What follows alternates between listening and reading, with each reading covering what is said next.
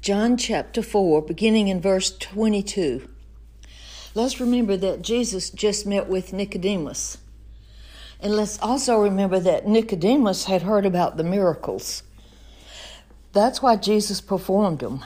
He wanted people to know who he was.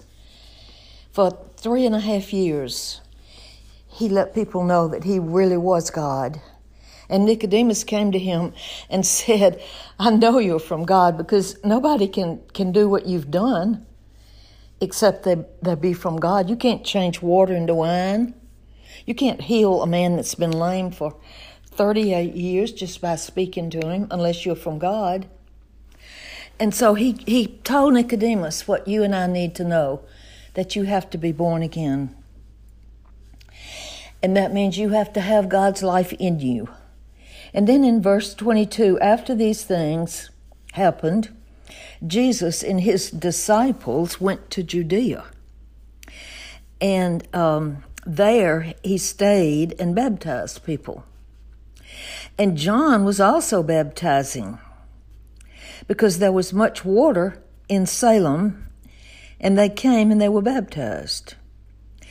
John later was put in prison and then there arose a question between some of John's disciples and the Jews about purification or the ceremonies that were taking place or the baptism. What did it do?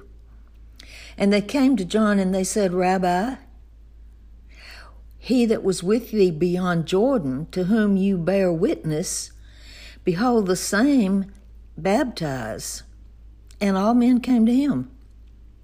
And John answered and said, A man can receive nothing except it be given him from heaven.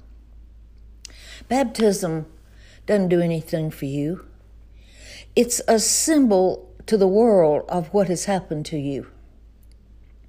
We're baptized to say, I have received the life of God through the death of Jesus Christ by the Holy Spirit. For yourselves bear me witness that I said, I'm not the Christ, but I am sent before him. John came before Christ to announce his coming. He that has the bride is the bridegroom. Who is the bride? It's the church. Who is the church? It's the believers. And Jesus is the bridegroom. Remember, he went first to the wedding as a symbol of the relationship that you and I have with Him. He's the bridegroom and we're the bride. And we should be spending this time in time preparing for that wedding, preparing for Him to come and receive us out of time into eternity to be with Him forever. But the friend of the bridegroom, which stands and hears him, rejoices greatly because of the bridegroom's voice. This my joy, therefore, is fulfilled. What is he saying? I've heard the bridegroom speak, and what a joy it is to me to know him and to hear him. And then John expressed his heart in the next verse, verse 30. He said, He must increase, but I must decrease. And that should be all of our attitude. It's not, look who I am and look what I've done and look what I'm doing. It's look what God is doing. And I just want to tell you that never do I sit down to record these episodes without asking God to control me by the Holy Spirit. And I always pray, Lord, you know who's going to listen to this. I don't. And you know the needs of their heart. And I ask you to use my mind, my heart, and my voice to say the things that they need to hear. And I believe that He will do that. And one of the things that is, is so ugly in the world today is pride and arrogance and, and haughtiness. And I'm saying that I've been guilty of that in the past.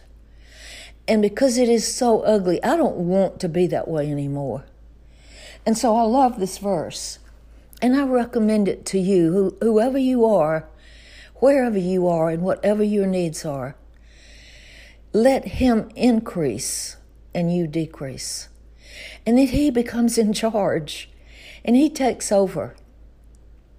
He does things that we can't do. I had a young man visiting me just just this week and he needed a job. And I said, "Oh, let's just pray that God will give you the job." And he said, "Okay."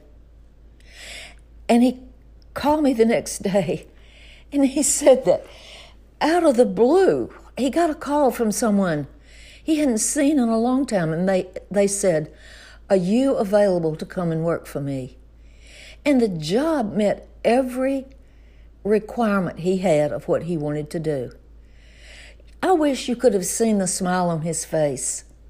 I had goosebumps all over me because this young man decided to increase and let God, to, I'm sorry, to decrease and let God increase in his life. And God met his needs without him exerting any effort. Oh, I'm telling you, that's the way to live. And then verse 31 He that comes from above is above all. Just remember that. God, in the person of Jesus Christ, has made himself known to us. And the work of the Holy Spirit is to illuminate our minds as to who he is. But remember, he came from above and he is above all. He that is of the earth is earthly, and speaks of the earth.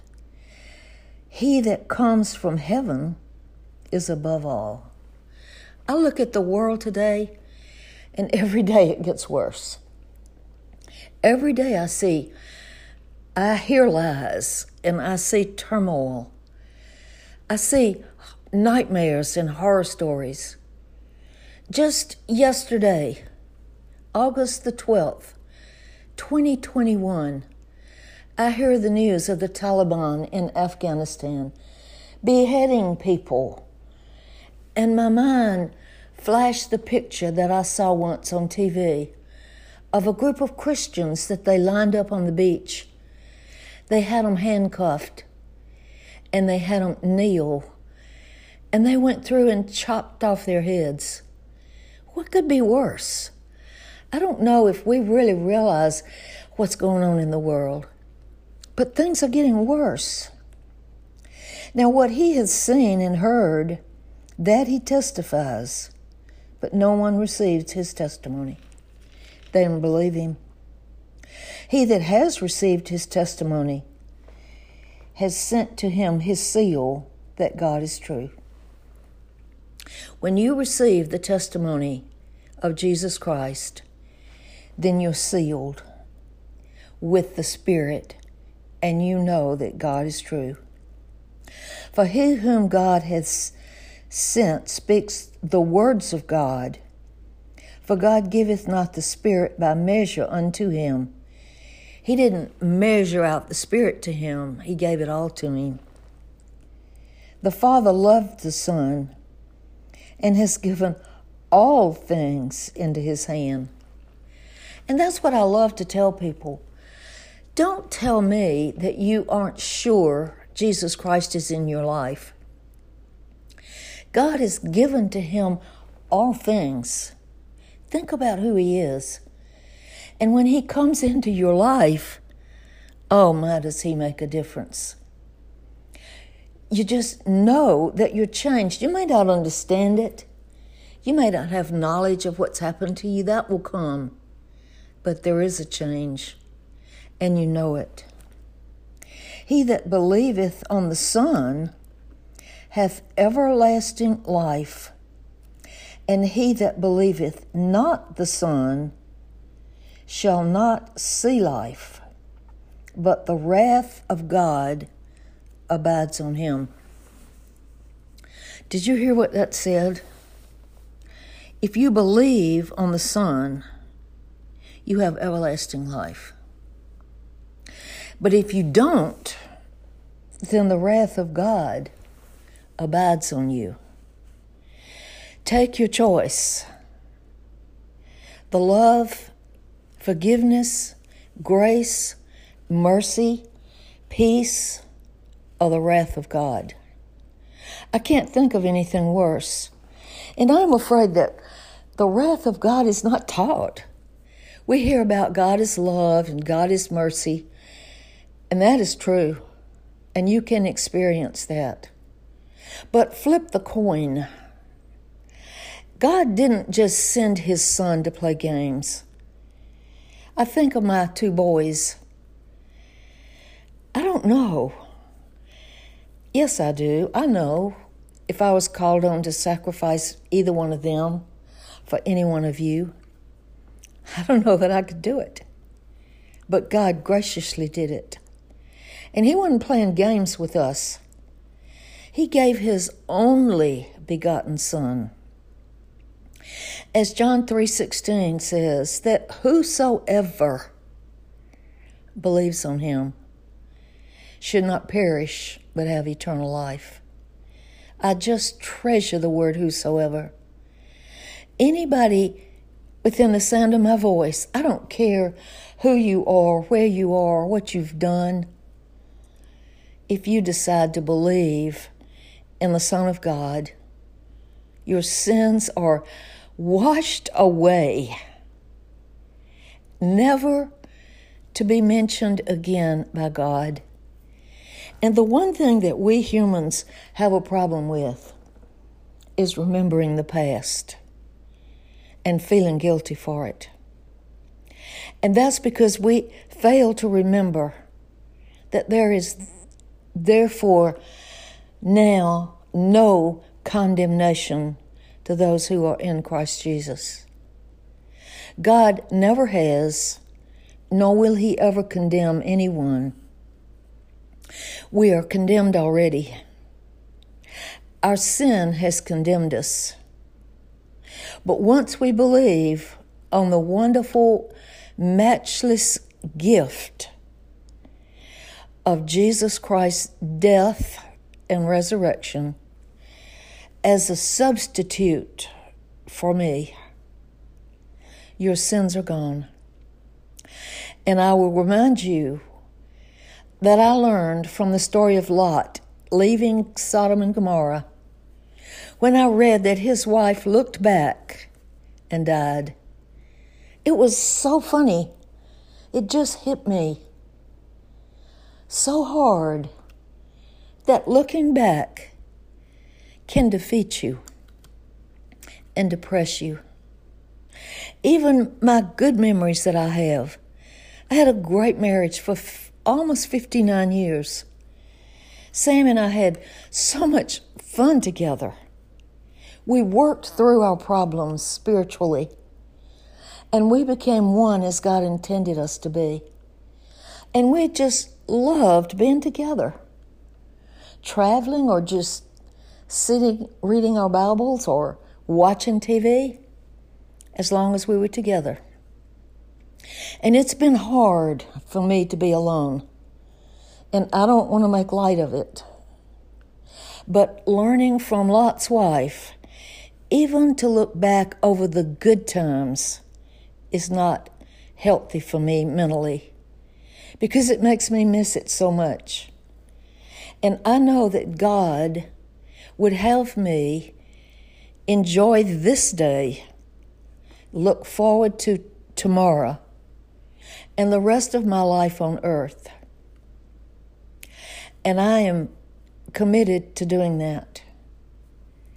So remember, if you believe on the Son, you have everlasting life.